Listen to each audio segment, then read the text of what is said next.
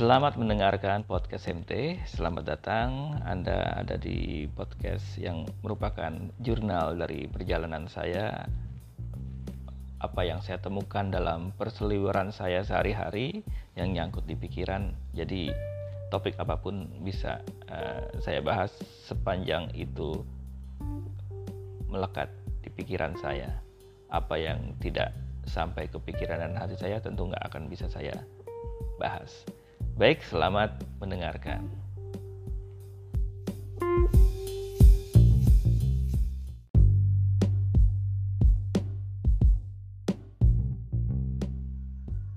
Malam ini saya ngobrol dengan Kang Sobri, salah seorang anak muda yang begitu mencintai kampungnya, Pulau Tunda ini. Dia membuka layanan travel pulautunda.com jadi eh, apa sih pergulatan hidup dia? Bagaimana kok sampai dia mau bertahan eh, di Pulau Tunda ini? Dan ingin agar Pulau Tunda ini dikenal banyak orang. Ya kita simak ngelantur di Pulau Tunda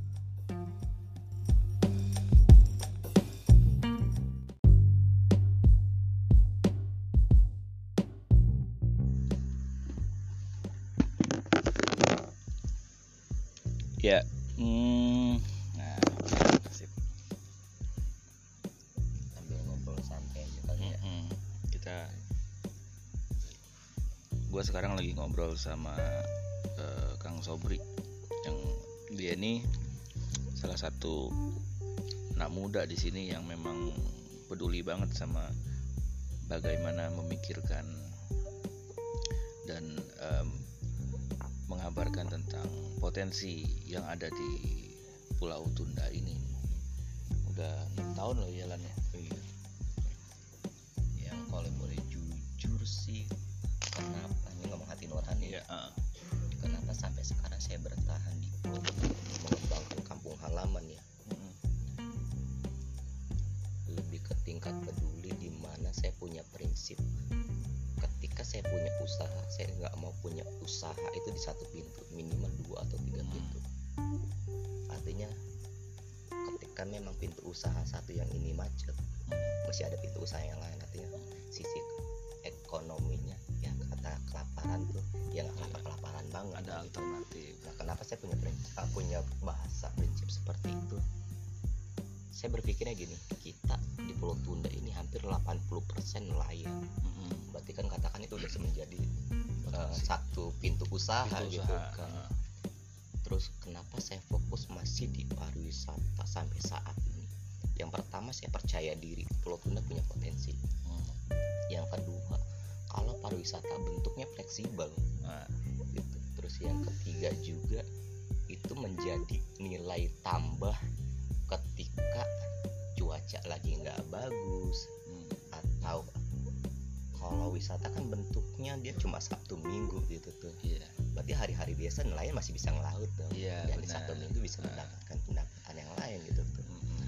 Dan seterusnya balik lagi kenapa saya mas, mas sampai sekarang hati nurani saya fokus wisata itu membangun bukan diri sendiri untuk meningkatkan perekonomian tapi bentuknya meluas rata banget Ka- kayak contoh hal kecilnya aja saya bawa tamu 10 orang aja saya nggak bisa ngasih duitnya tapi saya bisa memberikan pekerjaan yang banyak sama orang banyak Orang sekitar. orang sekitar Betul. salah satu contoh kapal bisa kita charter Iya. rumah-rumah yang nganggur bisa kita pakai Mm-mm. Ah, pemuda yang nganggur bisa kita ajak jadi tour guide Mm. ibu-ibu yang nganggur juga bisa ikut masak Iya. itu betul. dari hal ini kecilnya aja 10 orang kita udah bisa berbagi Iya. Rezeki gitu tuh. Mm-mm. itu sih yang membuat saya sampai sekarang fokus di Pulau Tunda kalau bicara pendapatan kalau saya berpikir perut mungkin ya Ah. harusnya saya udah hengkang dari dulu. Mm. kenapa saya berpikir hengkang gitu kan Iya. bukan ngomong sombong gitu kan saya punya jaringan banyak Iya.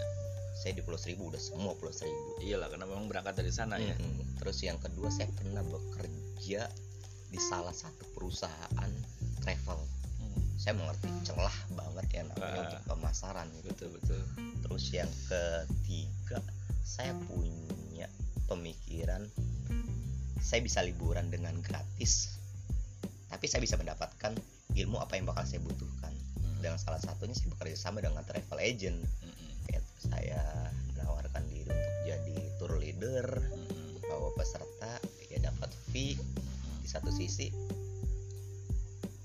saya bisa menduplikat apa yang ada di tempat yang saya kunjungi itu bisa diterapkan di Pulau Tunda Nah, gitu. Mungkin kalau saya bicaranya egois saya dunia website mengerti. Iya. Jaringan saya punya. Kalau mau saya buka dari dulu saya kalau nggak nggak pikir nu hati nurani Pulau Tunda dari dulu udah saya hengkang saya dari Pulau Tunda sosial media nguasain. Sosial media saya sedikit. Tapi itulah balik lagi kenapa saya masih fokus di Pulau Tunda itu pengen gitu tuh Pulau Tunda itu khususnya masyarakatnya pintu usahanya itu tidak tergantung dengan satu pintu usaha Iya. ada pintu usaha yang yang bikin eh, usaha kayak lo gini banyak gak sih di sini dulu itu kurang lebih 15 orang Mm-mm. tergerus dengan proses ada yang nggak Hmm. bertahan sekarang itu yang fokus itu ada empat orang ah tinggal empat orang? Empat orang. Saya sepupu saya Alay Mm-mm. sama Juli.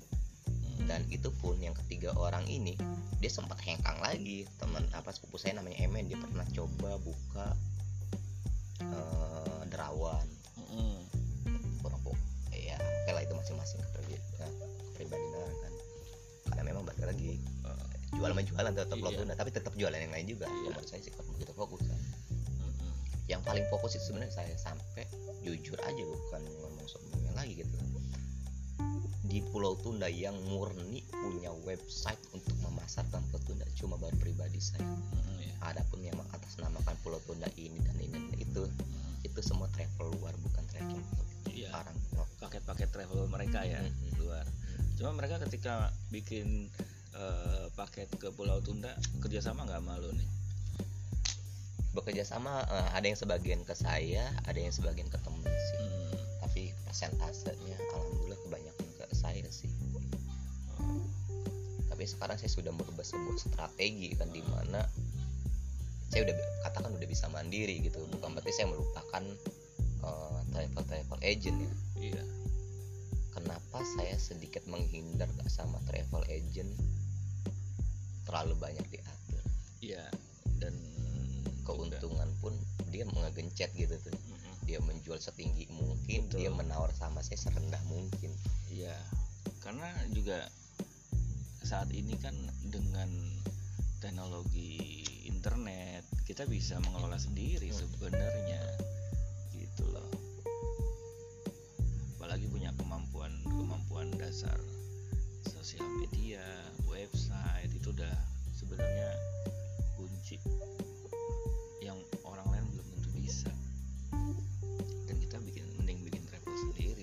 sih langkahnya.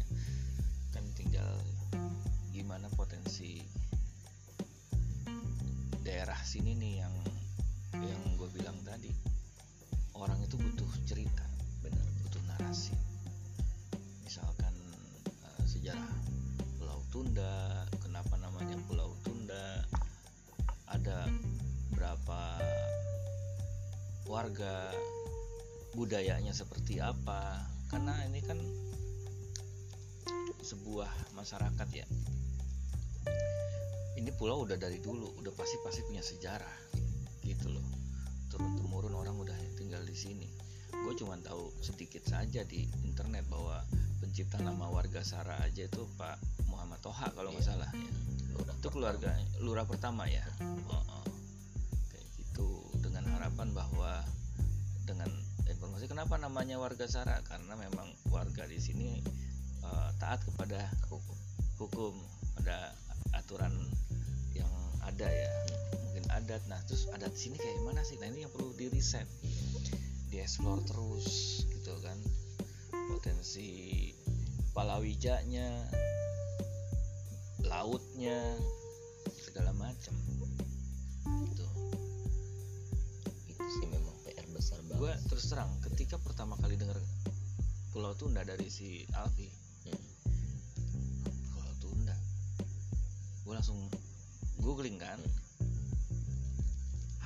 semua orang yang mau upload pengalaman mereka di sini rata-rata eh, menampilkan lautnya yang indah bisa snorkeling kalau gue jujur gue kurang suka dengan informasi itu karena gue bukan orang yang eh, eh, suka berenang Hmm. gitu loh gue orang yang suka ke sebuah daerah bisa dapat informasi tentang sejarahnya gitu. Potensi masyarakatnya misalkan budayanya apa sih? Misalkan gue ke Baduy dalam misalkan. Karena gue tertarik dengan budaya leluhurnya. Ketika gue ke Kasepuhan Cipta Gelar ada eh, desa adat di sana gue tertarik dengan budayanya. Ketika ke Patum Nasi gue juga tertarik dengan eh, geliat anak-anak muda di sana yang mereka pulang kampung membangun eh, masyarakatnya karena apa? Persoalan di sana dulu yang gue dapat dari eh, tokoh mudanya namanya Diki Senda. Itu ada di film kita judulnya eh, Gerobak Daring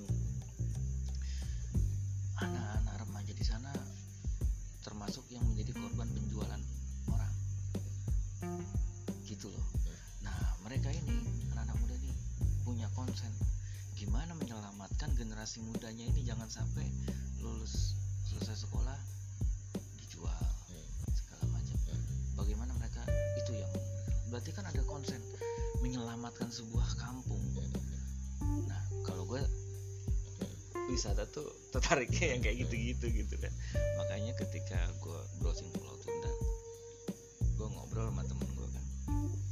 Gue penasaran ini gue pengen tahu masyarakatnya seperti apa dan potensi ya seperti yang kita obrolin tadi di sini punya makanan khas apa kayak gitu sih.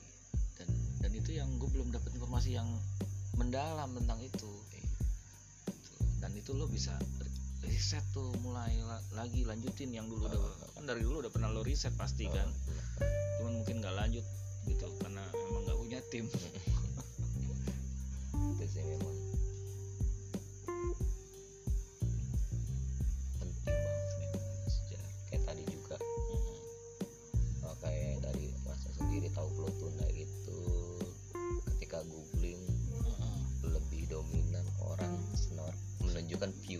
doang Iya, kan gitu bawah laut. iya sementara memang kalau bicara wisata orang datang ke Pulau Tunda itu sebenarnya bukan semuanya pengen mau snorkeling gitu. betul gue apalagi ya namanya snorkeling Ah. ketergantungan sama alam gitu tuh gue aja ke Gili Terawangan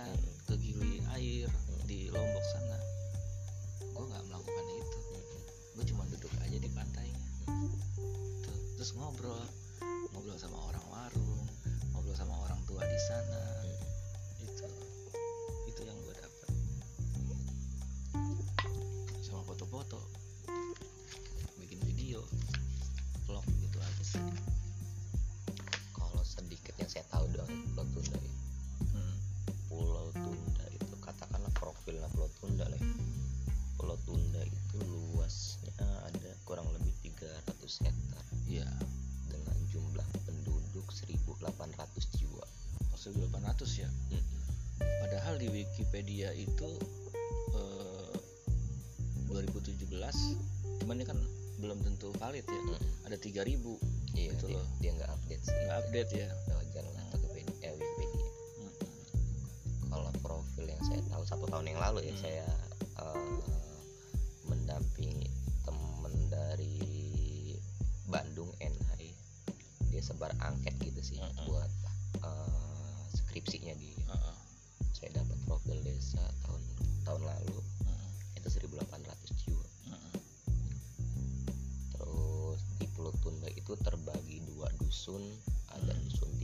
Iya. sekarang ini kita Ah. tempatin ada dusun barat.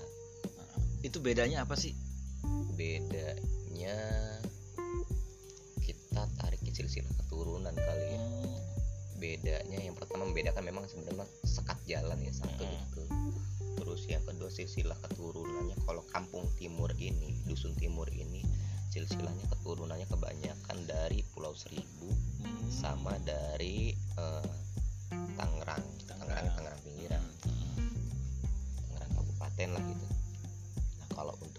Barat dia silsilah keturunannya kebanyakan dari Serang Serang Serang ini kan Jasreng gitu. Iya.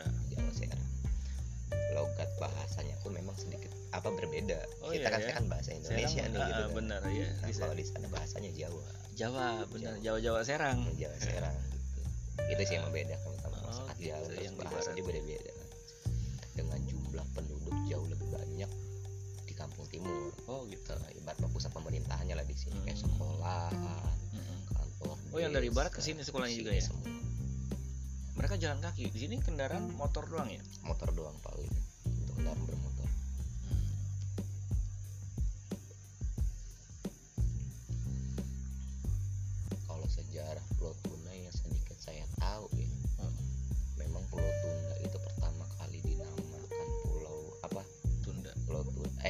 Desa Wargasara lah Oh. Eh, semenjak di apa punya nama Desa Wargasara itu ya benar Eh, lurah pertama namanya Haji Muhammad Toha mungkin punya eh, arti lah namanya orang tua dulu kan Mm-mm. dia nama nama Desa Wargasara itu sebagai warga yang tak pada hukum gitu kan. Terus kenapa dinamakan Pulau Tunda? Tarik sejarahnya yang pernah saya dengar dari hasil riset saya. Dari beberapa orang. Pulau Tunda itu dulu waktu zaman penjajahan Pulau Tunda dijadikan eh, ini kan jalur lautan nih Iya. eh, dijadikan tempat transit Nah, transit. eh, Ah. eh, ke kapal-kapal yang berlayar di saat cuaca nggak bagus atau di saat dia ingin istirahat itulah transitnya di Pulau Tunda untuk menunda-nundanya perjalanan Jepang itu Iya, perdagangan gitu kan. POC. POC Sama lah. Masih ada keterkaitan sejarah mungkin dengan Pulau Onrus. Iya kan di Kepulauan Seribu ya. Karena kan masih satu gugusan kan ya.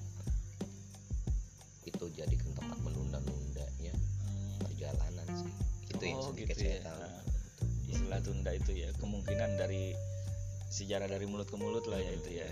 Nah, istilahnya kalau dalam istilah Jawa tuh pitutur, pinutur, tutur, tuturan orang-orang tua.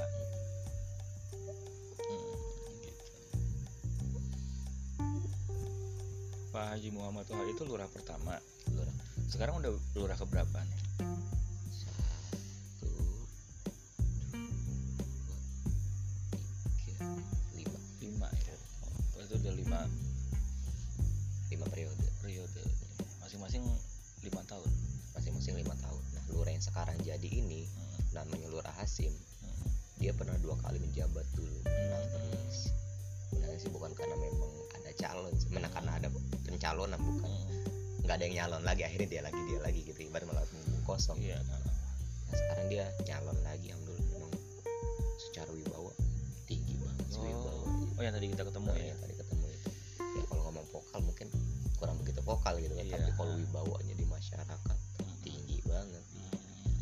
Yang saya suka di Pulau Tunda itu jujur gotong royongnya Oh gitu ya. tinggi banget Masyarakat sini gotong royong buat ngapain kayak misalnya? contoh lah eh, tiba-tiba gitu ada yang meninggal gitu kan ya Hmm. di sini kan jelas tuh 80% di sini masyarakatnya mata pencariannya nelayan Hmm.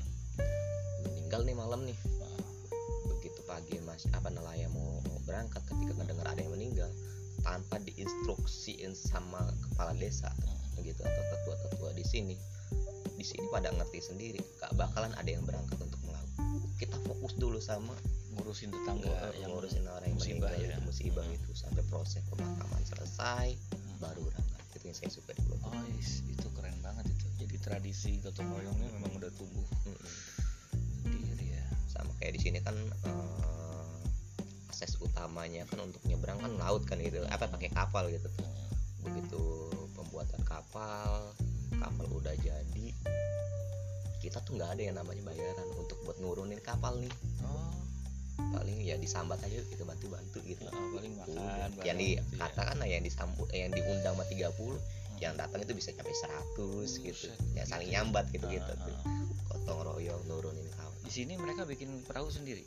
termasuk sendiri? Pak Lurah Hasim ini Hmm. Lurah yang sekarang di pembuat kapal gitu. Oh, eh, itu bisa keren loh kalau dibikin ada yang mau bikin kapal lagi tuh di videoin dan ini kan salah satu potensi lokal ya Mm-mm. bahwa masyarakat sini tuh jago bikin kapal. Itu keren banget itu. Banyak sih di sini itu pembuat apa yang kayak pembuat kapal itu satu dua tiga ada empat yang empat perusahaan lah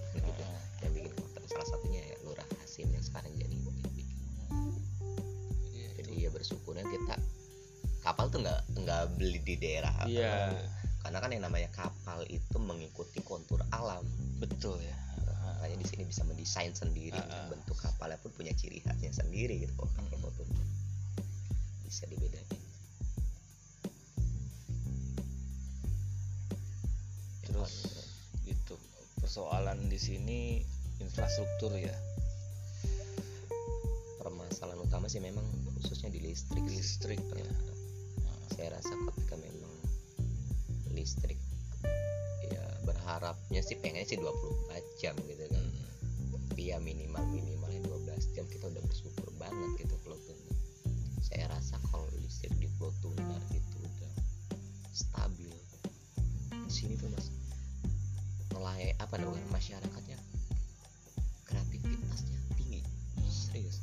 Karena kan di sini kan eh, banyak kapal ya. Hmm. orang di sini tuh orang sini banyak banget yang bisa bikin miniatur kapal. Wih, serius. Bisa jadi cendera mata keren itu. Banyak banget yang bisa bikin miniatur Iya. kapal.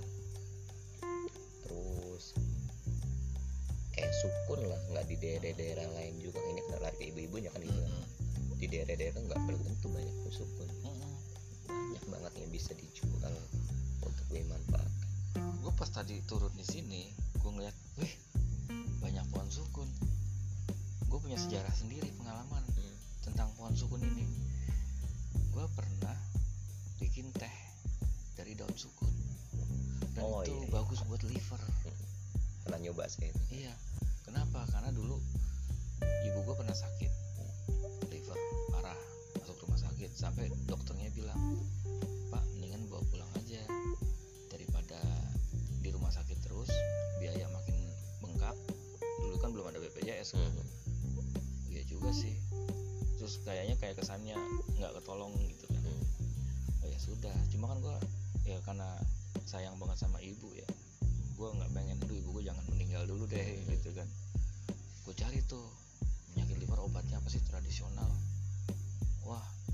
buka tuh dulu Profesor Hembing Hmm. ahli herbal. Wah salah satunya sukun gitu. terus gue dapet informasi ada sinsai Cina di Glodok. Gue samperin gue beli tuh obatnya buat mahal banget. Satu botol marjan 75.000 ribu. Pas gue beli sebotol itu bukan buat ibu gue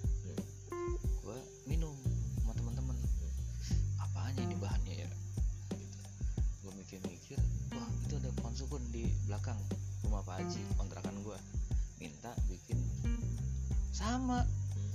Wah berarti daun sukun jangan-jangan nih. Gue langsung minta tuh ke Pak Haji Pak minta ya daun keringnya. Sampai gue riset tuh ke Profesor Hembing itu kan. Oh bagaimana cara membuat tehnya gue minumin ke ibu gue tiap hari gue masakin. Alhamdulillah sampai sekarang sehat. Itu kejadian udah eh, 10 tahun yang nah di sini pas gue tadi ngeliat wih buah sukun ini bisa dibikin minuman khas sini. Menjadi komoditas di sini tuh. Selain buahnya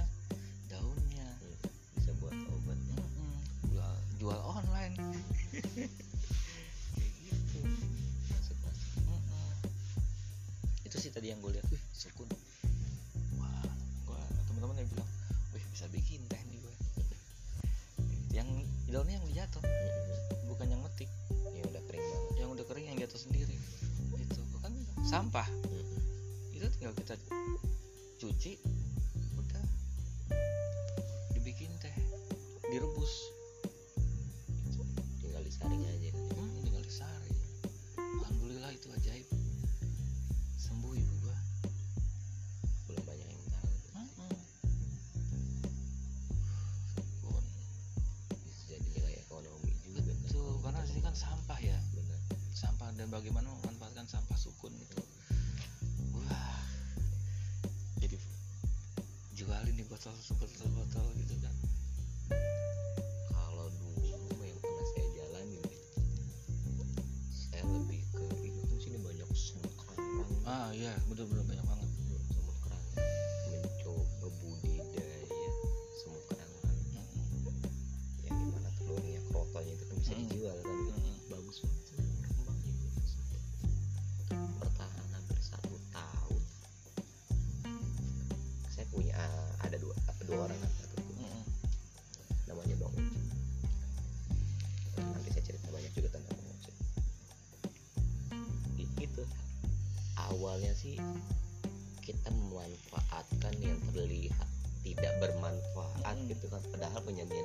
yang tinggi kan gitu kan Betul. kekurangannya memang salahnya satu dong sih nggak fokus gitu. Iya. saya punya kesibukan Betul. kalau saya kan sibuknya di pariwisata Mm-mm. kalau Bang Ocit itu dia fokusnya sebagai relawan kesehatan itu Nah, pas itu. Coba aja disuruh riset terus sukun juga.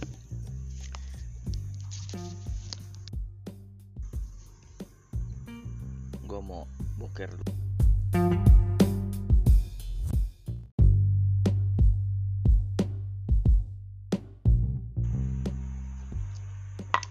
Itu gimana? kalau Ocit itu alpar sejarah ngomong wisata lagi Mm-mm. dia itu sebagai pencetus pertama pariwisata yang ada di Pulau Tumba Hmm, masih ada. dia sebagai salah satunya dia dua kali pernah nyalon juga sih dia sebagai Hmm. kepala desa kalah terus kalahnya sebenarnya bukan berarti sebagai pendukung berat bukan Heeh. lebih ke money finansial mas juga jadi tarik balik lagi. Bang Ocit itu di tahun 2000 2005 kalau nggak salah. Hmm. dia pernah lama di Bali speaking Inggrisnya bagus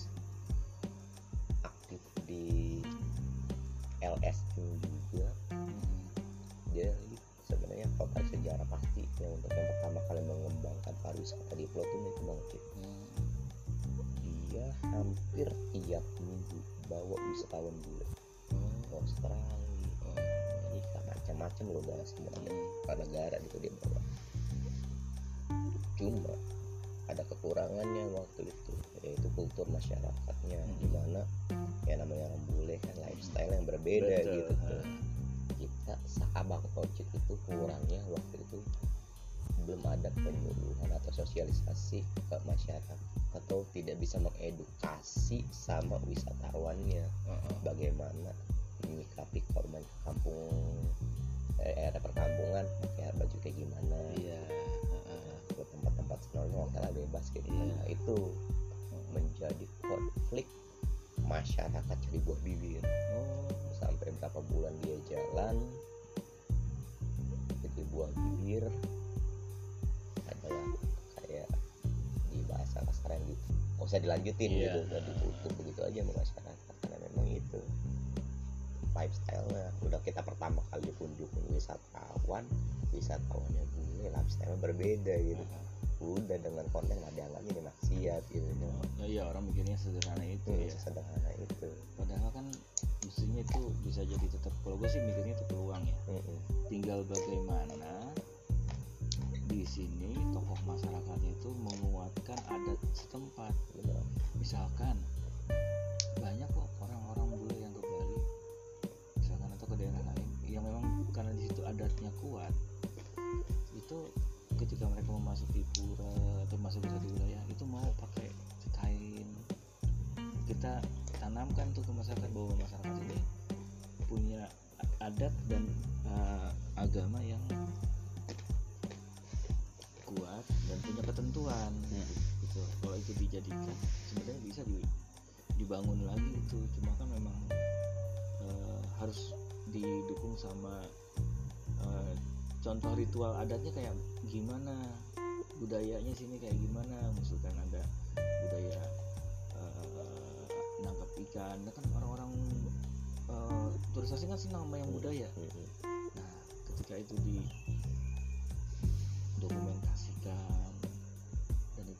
orang ketika sini oh bahwa di sini juga punya nilai yang harus dipatuhi. Itu oleh pendatang. Itu sih hmm. kalau ditolak begitu aja kan sayang juga. Iya ya kurangnya memang kurang sih belum terlalu bisa melihat celah atau jeli. Masyarakat tuh kayak gimana sih gitu kan gitu doang sih. Kan. akhirnya begitu mulai jadi buah bibir kan sebenarnya udah kedengeran kan harusnya kan gitu bukan bulan-bulan nggak bisa menyikapi langsung dengan cepat dengan baik gitu Hmm. doang sih udah tuh dari 2005 tutup tuh Hmm. mulai-mulai lagi tuh itu mulai 2012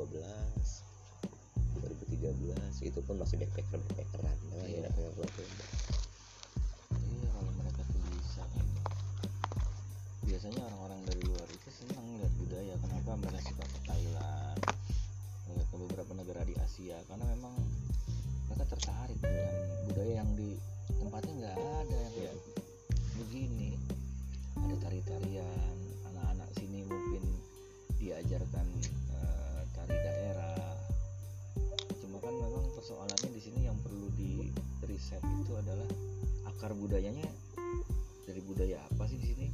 Apakah budaya eh, Banten itu apakah memang udah budaya percampuran? Nah, tinggal kira-kira unsur budayanya apa? Tari-tariannya gitu. kalau kentalnya sih pulau Pinang tetap masih masuknya Banten sih Banten ya. sering juga kan kita bukan sering pernah tahun lalu saya bawa kayak kecil-kecilan sih. belajar kita sebagai ibu belajar belajar kita belum yang besar-besaran. Dulu ada namanya dari YIM Yayasan ah saya lupa dah pokoknya singkatnya itu sama terangit. Dia Yayasan Terumbu Karang Indonesia ini nah, kayak gitu. Bikin event gitu ada tarian juga sih memang kita riset riset riset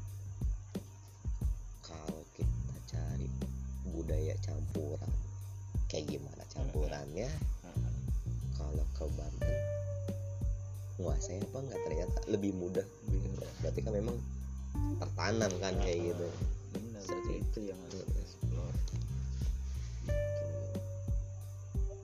pernah juga sih kayak gitu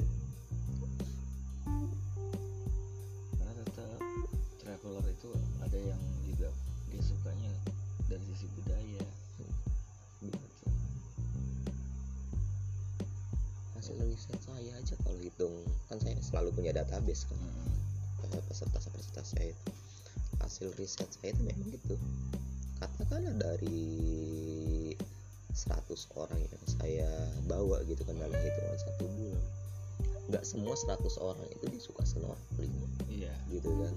Berarti kan dari satu sisi saya punya PR dong. Iya. ya sih emang nggak punya bahasa gitu oh gue mau snorkeling. Heeh. bukan berarti Maksud- ya bukan berarti ya saya melepas riaskan Iya. gitu berarti oh PR saya apa nih supaya dia nggak bete di bulan sementara kegiatan kita full di snorkeling. Sama ketergantungan sama alam. Mending-mending alam kalau lagi bagus kalau enggak apa kegiatan apa, apa lagi yang bisa dimanfaatin buat tunda masa mau ibarat numpang tidur doang gitu kan gitu. Padahal kan sini taman wisatanya udah ada. Mangrove kita punya aula di tengah itu keren banget. Ketika ada tamu berkunjung datang bisa menyaksikan tari-tarian anak-anak. Gitu. Permainan anak-anak. Gitu. Mungkin juga eh, live music. Kayak gitu. Musik tradisional itu keren banget sebenarnya itu infrastruktur taman yang udah ada tapi belum dimanfaatin nih sayang banget itu. Udah berapa? Tiga tahun ya? Tiga, hampir empat tahun. Hampir empat tahun ya itu terbengkalai gitu terbengkalai gitu.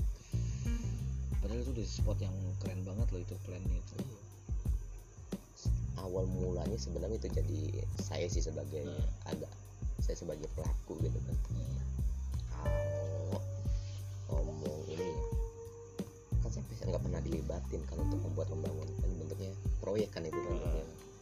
kalau memang unsur utamanya itu adalah sebuah tujuan utama buat wisata coba sih gitu saya ini minta dilibatkan diskusi Hmm. sobil gitu kan Hmm. sebagai pelaku pelaku datang yuk gitu kan kita mau membuat sebuah uh, gedung aula efektifnya kayak gimana Mm-mm. artinya bertanya kepada sesuai bidangnya kan gitu kan itu sempat konflik banget sih sama kita sebagai pelaku wisata itu. Bukan saya doang sih sama teman-teman. Gimana Mm. konfliknya itu di situ di belakang taman wisata itu di belakang itu ada homestay. Gitu yang jadi permasalahan berarti kita.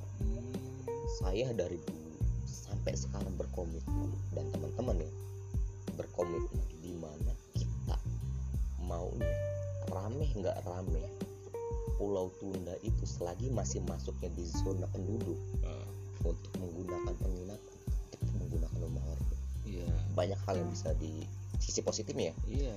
Yang pertama kita bisa uh, memberi rezeki gitu kan sama pemilik rumah. Yang kedua ketika tamu uh, si guide-nya nggak ada bisa uh, beradaptasi langsung sama warga gitu kan Iya, sama si pemilik rumahnya. Yang ketiga kita bisa mencegah hal maksiat. Mm-mm. kak orang bakal berpikir dua kali gitu kan. Mm-mm. karena kan kontennya wisata itu gitu kan. Ya maksiat gitu kalau pengaruh kalau masih ada rumah warga ada warganya. Iya. Ya mereka bisa pasti- mencegah itu gitu. Ah, ah. nah itu itu kita komplain banget waktu itu komplainnya yang di mana kalau itu diberdayakan eh, desa itu kan pengen itu bakal dijadikan homestay. Iya kalau seandainya dijadikan homestay berarti secara langsung bahasanya Iya. secara langsung mematahkan mata pencari masyarakat. Iya karena satu itu iya. kedua membiarkan maksiat gitu. Karena nggak ada kontrol sosial. Nggak ada tanda sosial. Itu di belakang taman wisata ada homestay di belakang? Oh, berapa pintu? Ada enam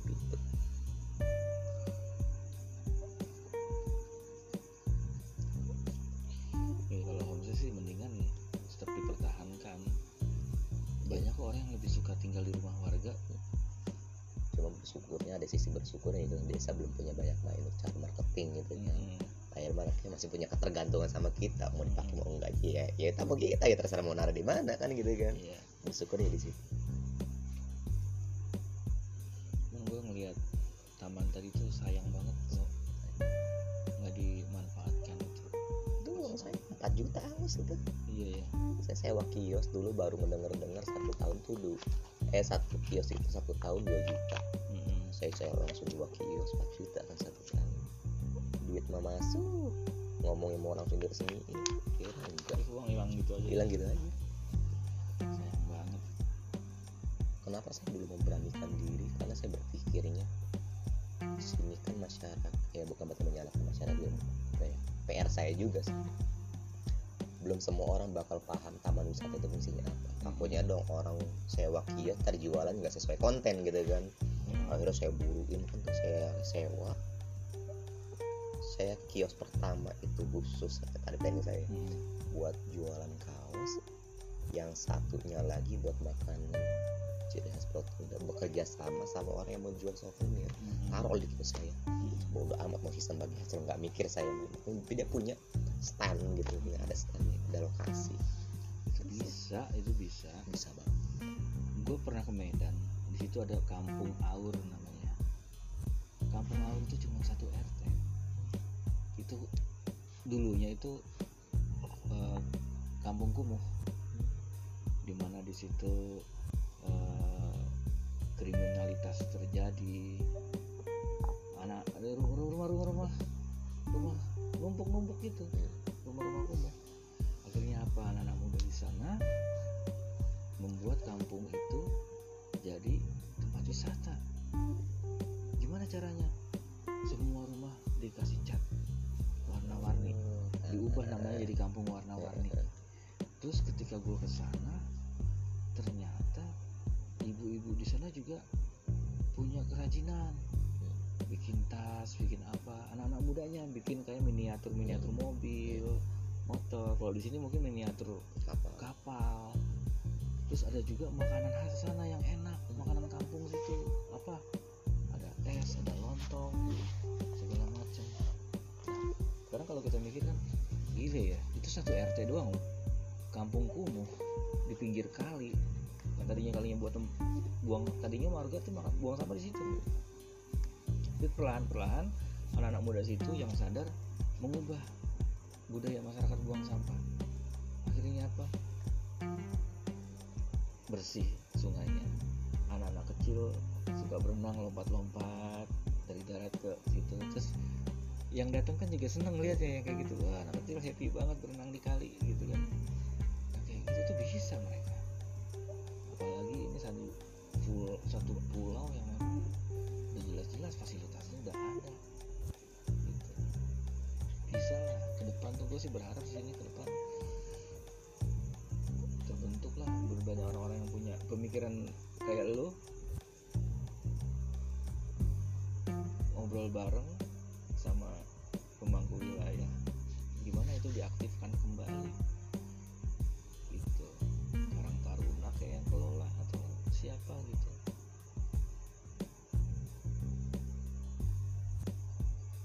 Kalau anak-anak sini biasanya kalau kan banyak yang nggak ada listrik berarti kan? Itu mereka ngapain tuh kalau malam habis maghrib lah gitu kalau abis maghrib nggak ada listrik kalau dari maghrib sampai isya lah ya masih banyak yang nongkrong di dermaga sih buat Hmm. ngadem hmm, kalau lagi ada listrik ya pada di kamar di rumah masing-masing hmm. banyak banget sih ada sisi positif negatifnya sih berarti neg bukan berarti negatif negatif banget ya. hmm. ada sisi bersyukur kurang bersyukur ya. Dulu kan pelotunan ini apa baru ada sinyal tuh satu tahun ke sini Iya. tuh kan. agak kangen juga sih suasana pelotunan Hmm. satu tahun ke belakang ketika nggak ada sinyal nggak ya ada sinyal lucu sih lucu tapi asik kan sinyal di dermaga itu lumayan bagus gitu hmm. jadi kayak jadikan kayak sentral orang nyari sinyal Oh. gitu tuh jadi tempat Rame, sinyal rame orang pasti rame di situ rame ya di situ gitu. Eh, bener bener bener kalau sekarang kan waktu listrik masih bagus juga Iya. kan 4 jam itu sinyal udah bagus gitu bagus sepi jatuhnya belum tunda Iya, karena iya. pada di kamar masing-masing gitu tuh. Iya benar. Tapi ya ya itulah. Segala sesuatu keputusan pasti ada resiko kan. Hmm. suatu pembangunan pasti ada perubahan. Gitu. perubahan pola hidup masyarakat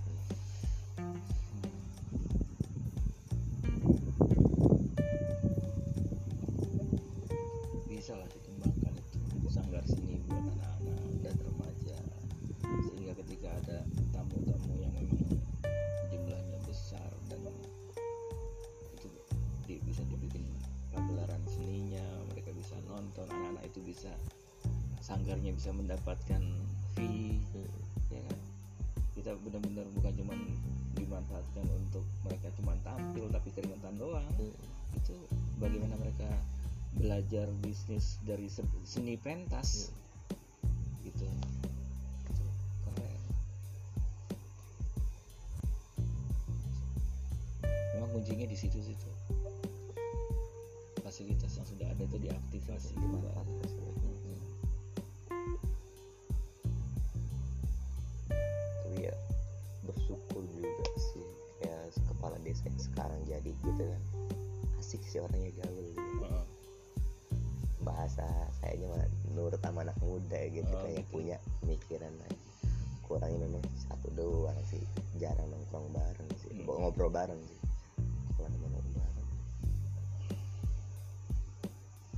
di sini selain Pak Lurah tokoh yang didengar nggak ada ya? Kenapa itu terjadi? Aduh ngomong karena politik maaf ya. Masyarakat di Pulau Tunda ini sekarang udah agak kurang percaya. Dulu ada orang yang ditokohkan lah gitu Mm-mm. kan di sini ditertuakan Eh, penghulu di sini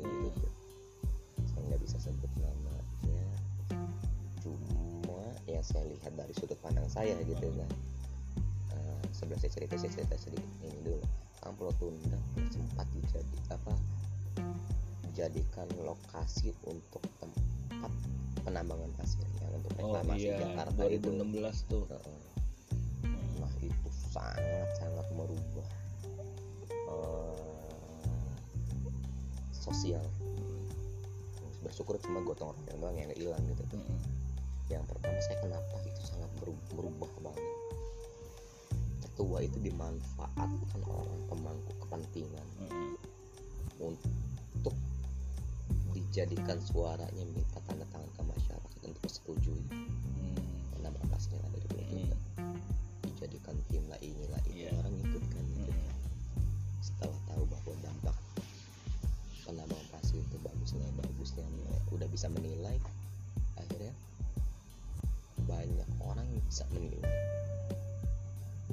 ya main politik gitu Iya. kan akhirnya nggak ada suara yang didengar dulu masih Iya. didengar dulu iya parah itu banget. kasus yang gue tahu itu dulu 2016 tentang penambangan untuk reklamasi itu juga ada eh, semacam menipu masyarakat untuk tanda tangan copy paste kalau copy paste nya ya oke lah itu yang ke berapa kali ber- apa ketekan kontrak kan gitu. Mm-mm. awal tarik panjang panjang lebar lagi awal tarik kenapa disetujui sama masyarakat kita kan awalnya penambangan pasir itu seperti apa gitu kan Hmm, dampak positif negatif kan kita nggak tahu nggak tahu iya. nah pemangku kepentingan di sini untuk dapat persetujuan dari masyarakat yang dijelaskan adalah keuntungan tidak tidak dijelaskan dampaknya Iya. positifnya begini negatifnya Hmm. begini cuma yang dijelaskan. Kalau Pulau Tunda dijadikan ter- apa pak diizinin buat penambangan pasir nanti dapat CSR tiap bulannya. Iya. Kerja nggak kerja dapat nah, akhirnya orang main side nah, uang. Padahal itu nggak terrealisasi. Itu terrealisasi memang bener. Tiap bulan Bener. kerja nggak kerja kita dapat duit gitu. Oh gitu. Cuma kan nggak lama kan nggak lama itu Hmm. empat tahun kalau nggak salah itu Hmm. berjalan kalau nggak salah Hmm. empat tahun setelah penambangan pasir berhenti eh, itu kan di mono, mono- monatorium Jakarta itu di Iya. penambangan- apa reklamasi Jakarta Hmm. kolab mas Pulau Tunda Hmm. kolabnya itu bu yang pertama kolabnya kita memang alam kita udah dirusak Hmm. satu itu rumah ikan kita udah dirusak. Kita nggak- yang tadinya kita cuma nyari ikan itu jarak setengah jam. Dan yang kecil ya Iya. setengah jam paling jauh satu jam itu bisa lebih jauh lagi. Iya. Karena memang rusak rumah ikan ya. satu itu. Yang kedua tingkat sosial itu yang paling parah. Dampak sosialnya kangennya saya sama warga sini. Itu dulu. Hmm. sekarang sudah mulai pulih kembali yang di mana kalau pagi itu saya kangen. Mendengar suara mesin nelayan berangkat pagi-pagi Ah, dengan suara mesin nyari iya, ikan. gitu. sampai menjak penambangan pasir itu berhenti kolab karena malasnya itu udah ada. Iya. Kerja nggak kerja jadi ngarepin itu tadi V itu ya memulai CSR awal itu ya. kembalinya sulit. Hmm. dan ketika memulai awal dia memberanikan diri. Oke gue berangkat. Hmm. begitu berangkat nggak dapat ikan rumah. Iya karena jauh Rusak. kan rumahnya rusak. Rumah-rumah itu. Itu sempat kolab Pulau Tunda itu yang nggak dipikirkan awalnya bukan nggak dipikir memang pemangku kepentingan politik. Iya menutupi itu. Menutupi itu.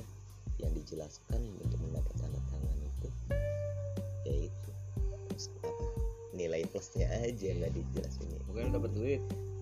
Kerja nggak kerja gitu kan. Nah itu kan bikin males ya. iya sih memang itu. tapi sekarang udah enggak ya? Sebelah Tapi- mana sih yang ditambang tuh hampir semua udah plot kan kalau tarik secara aturan KKP Kementerian Kelautan Perikanan zona minimal untuk lokasi penambangan pasir. Minimal itu 2 sampai 3 mil dari bibir pantai. Fakta di lapangan. No lebih. Ya dia bisa jauh lebih dekat dengan pulau miris. Kalau hitungan kajian bodoh saya bahasa saya ya, mungkin ada yang namanya orang amdal gitu kan. Mm-mm. analisis dampak lingkungan mereka mau yang namanya nama konsultan? Iya. Main data pun ya mereka bisa aja gitu kan. Kalau hitungan saya katakanlah pulau pulau itu nggak beda jauh sama gunung. Mm-mm. karena saya penyelam. Iya iya. Begitu nyelam kita ngeliat kayak pulau itu udah di atas kita gitu kan. Hmm. kedalaman 30 kan begini. Iya iya. Gunung begitu di bawahnya dia bakal longsor. Iya. Apalagi yang namanya pulau. Begitu di keruk bawahnya ada arus ada ombak. Tingkat abrasinya jauh lebih tinggi. Iya kita satu tahun dua tahun nggak tapi mungkin itu pula kenapa kemarin kan sempat ramai itu. Masyarakat adat Baduy dalam menolak Oh, iya. dijadikan sebagai titik wisata kan. Karena apa? Mereka sangat mengeluhkan. Alamnya rusak itu sungainya tetap aja kan ada pengunjung yang badung nggak boleh buang sampah plastik sabun dan odol aja nggak boleh gitu. jadi rusak alamnya.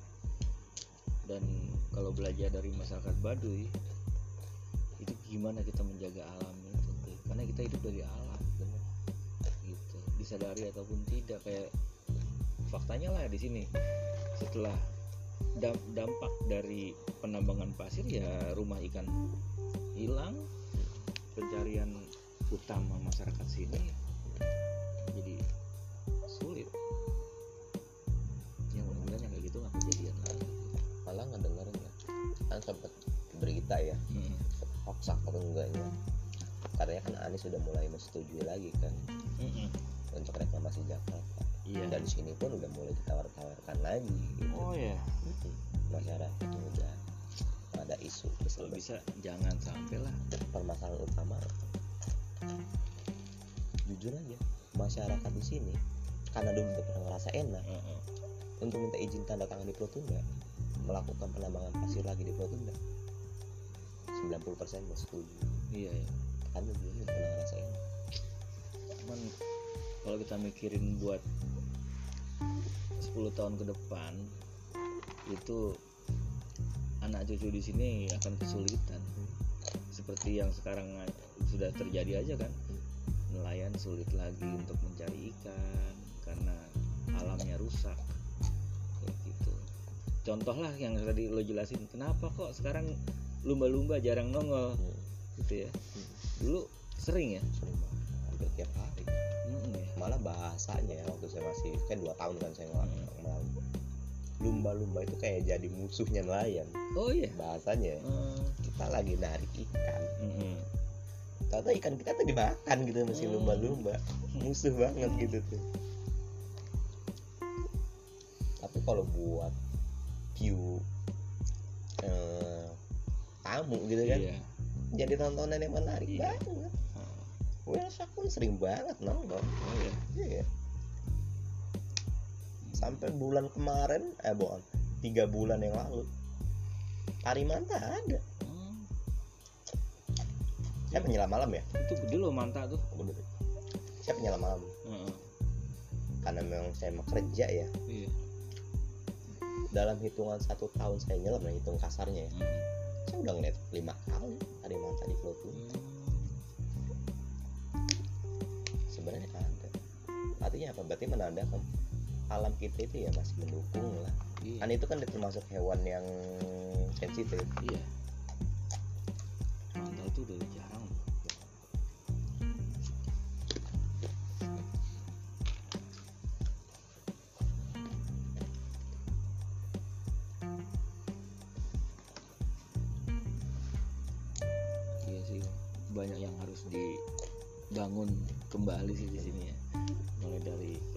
masyarakatnya untuk menjaga alamnya.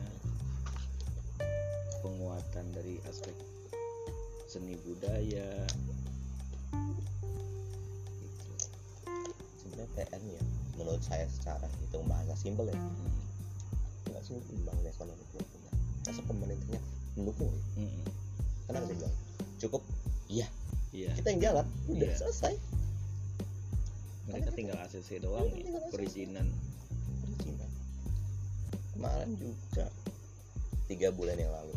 Sepupu saya namanya Emen itu dia bikin kelompok eh, fokus di eh, terumbu karang nama kelompoknya Kota Bala fokus di eh, terumbu karang reboisasi Mm. terumbu karang kita punya bahasa sama kepala desa gini cukup di- kita disetujui dibuatkan SK desa untuk ke depannya kan kita pasti bakal CV juga kan ke depan Hmm. karena memang bentuk itu kan supaya instansi ke instansi ya mau nggak mau Iya. kan kita harus Ah. eh, merenggut itu semua saya emang nggak minta saya minta bakal minta dana enggak ade ADD enggak enggak sama sekali minta dana enggak kita bisa nyari biaya sendiri Iya. karena kita tahu peluang ya Mm. kayak contoh kayak di Bali aja yang namanya adopsi terumbu karang banyak banget peminatnya Metro sempat ngeliat di TV Metro TV nan- nanam terumbu karang dengan nama label Metro TV iya sam, apa di nama namain apa di samping-sampingnya itu terumbu karang Mm. kita gampang banget kayak gitu nyari kayak gitu Iya. dia punya brand tapi kita punya kita punya apa ada kontribusi Mm-mm. no problem bagi saya mbak Iya. gitu minimal kita di apa legal dulu aja gitu itu belum jalan lagi. Ada ranah politik sih eh, nggak tahu ada kesalahan atau ranah politik ya. Eh, 15 hari kurang lebih. Dapat kabar dari desa. Kita udah jadi SK nya Mm-mm. datang SK dilihat SK keluaran nomor suratnya sama dengan keluaran surat sama bumdes Mm. bumdes diplotnya kan baru juga gitu tuh kan. Loh, kok sama? Kan itu nggak masuk kan gitu kan. Kita minta revisi lagi. Katanya sih bahasa paling tiga hari. Sampai sekarang belum jadi.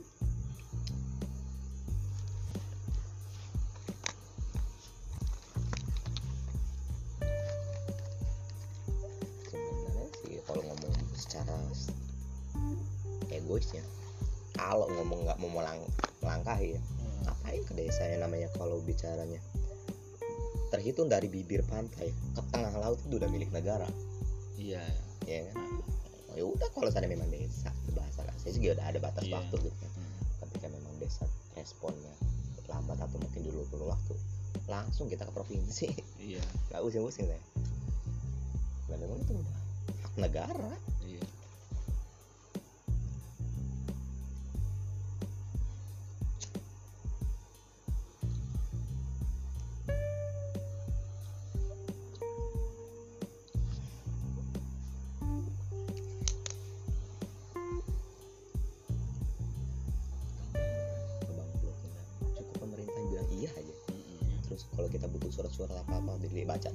pastikan gitu kan kalau ini. Ya ya udah. Selesai. Nggak meski minta dana ya jujur saya nggak pribadi. Nggak pernah minta dana gitu. bisa nyari biaya sendiri. Kayak sekarang saya sampai bertahan sampai saat ini. Apa pernah saya minta sama desa? Nggak pernah. Ini tarik histori saya kenapa saya bisa bikin di- sedikit mengerti di dunia website. Jujur aja. Pendidikan terakhir saya itu cuma SMP iya.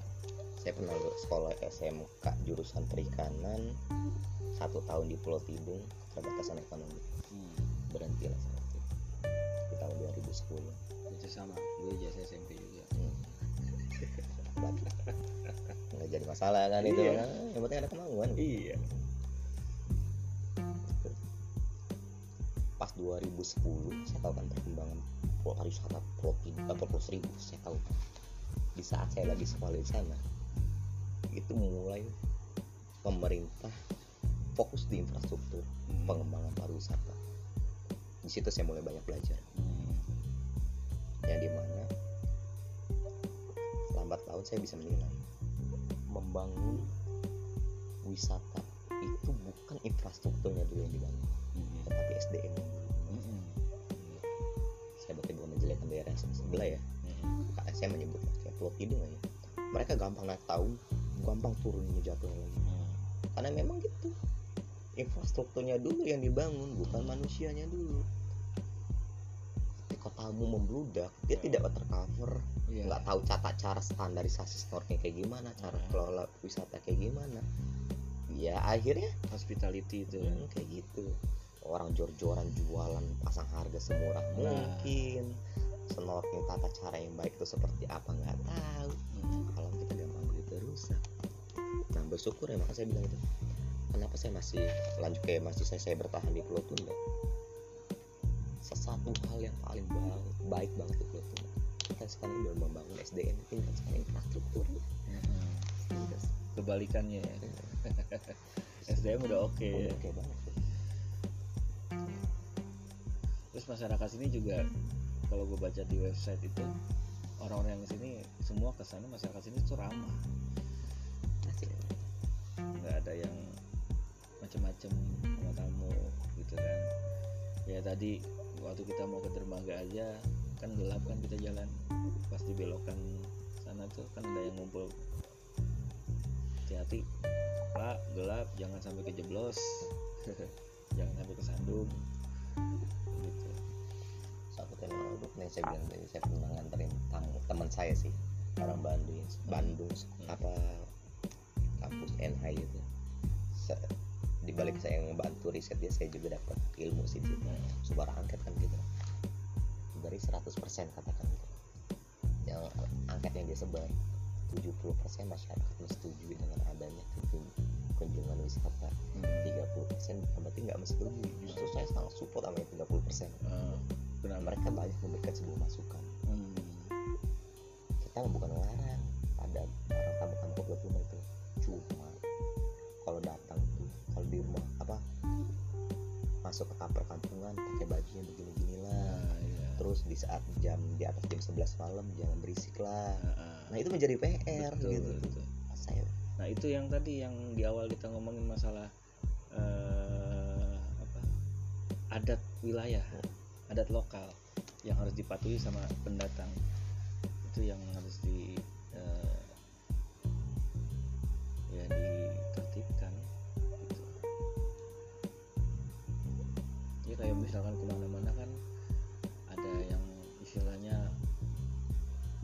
tidak boleh dilakukan. Istilahnya pantangan lah gitu ya.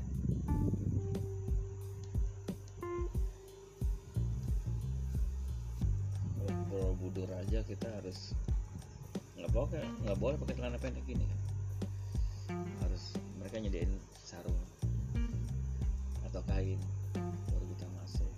Di Uluwatu juga di kalau kita masuk ke Uluwatu itu walaupun pakai celana panjang mereka tuh udah tradisinya kita disediakan boleh mi- minjem kain untuk karena adat di sana.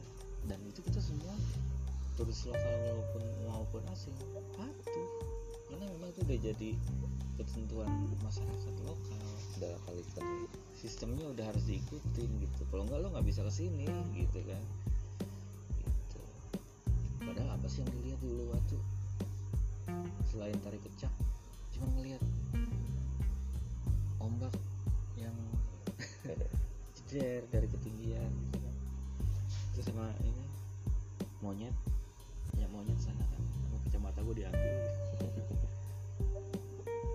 Kayak gitu. Cuma karena ada pertemuan adanya ya kita sebagai tamu yang ngikutin. Nah itu yang 30% masukannya berarti kan bagus kayak gitu 10%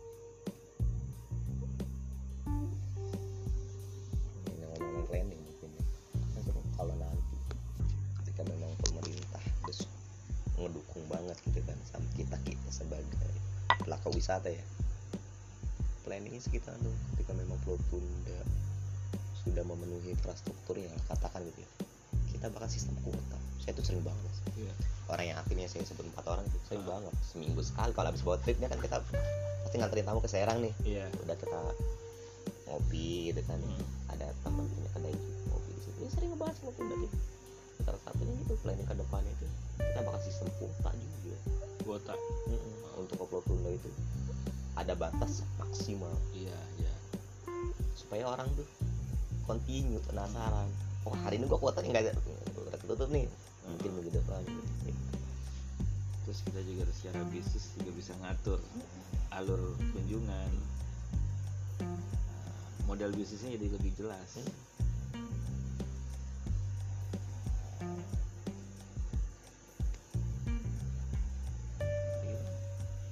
Celah supaya kita nggak tergantung sama pemerintah. Ya memang jalurnya di situ. Iya. Kalau ada cara lain aja mungkin gitu kan. Kayak salah satunya kita bisa ngajak investor gitu Nah, tapi di satu sisi kayak riskan nggak riskan sih saya ngajak investor. Karena Pulau Tunda itu belum ada perdes. Coba kalau ada perdes membuat sebuah aturan di mana boleh orang investasi di Pulau Tunda dengan aturan gini gini gini punya trauma tersendiri sih. Hmm, ada beberapa daerah ketika investor masuk seakan-akan mereka yang punya mereka punya Iya. aturan. betul. Itu sih yang paling kita waspada masyarakatnya jadi kacung. Itu sih yang paling kita waspada makanya itu kita cara menempuhnya. Sabar sih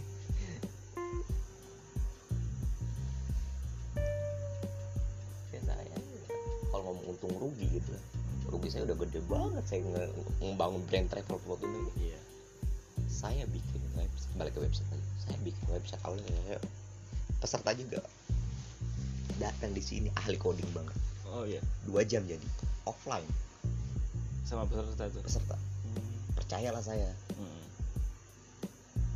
saya temuan di mall ambasador. Hmm. Saya ngasih DP lumayan besar juga dengan web profesional jadi udah full booking di situ Ah, bisa ah. di situ. Dengan bentuk animasi udah macam-macam lah pokoknya di situ. Sudah ngasih DP dapat dua minggu ganti nomor ganti akun nih semua. Oh iya. Oke. Udah ya dari situ tuh. Di satu sisi saya rugi di Iya. satu sisi saya termotivasi gitu. Iya buat belajar. Coba coba coba. Dan alhamdulillah gitu. Kalau masih web bahasanya gitu web kasar sedikit bisa kalau sekarang gampang pakai WordPress. Malah saya nggak bisa oh, WordPress. Iya. pakainya apa? HTML HTML aja langsung ya? Main full coding. Full coding. tapi oke itu. Udah responsif banget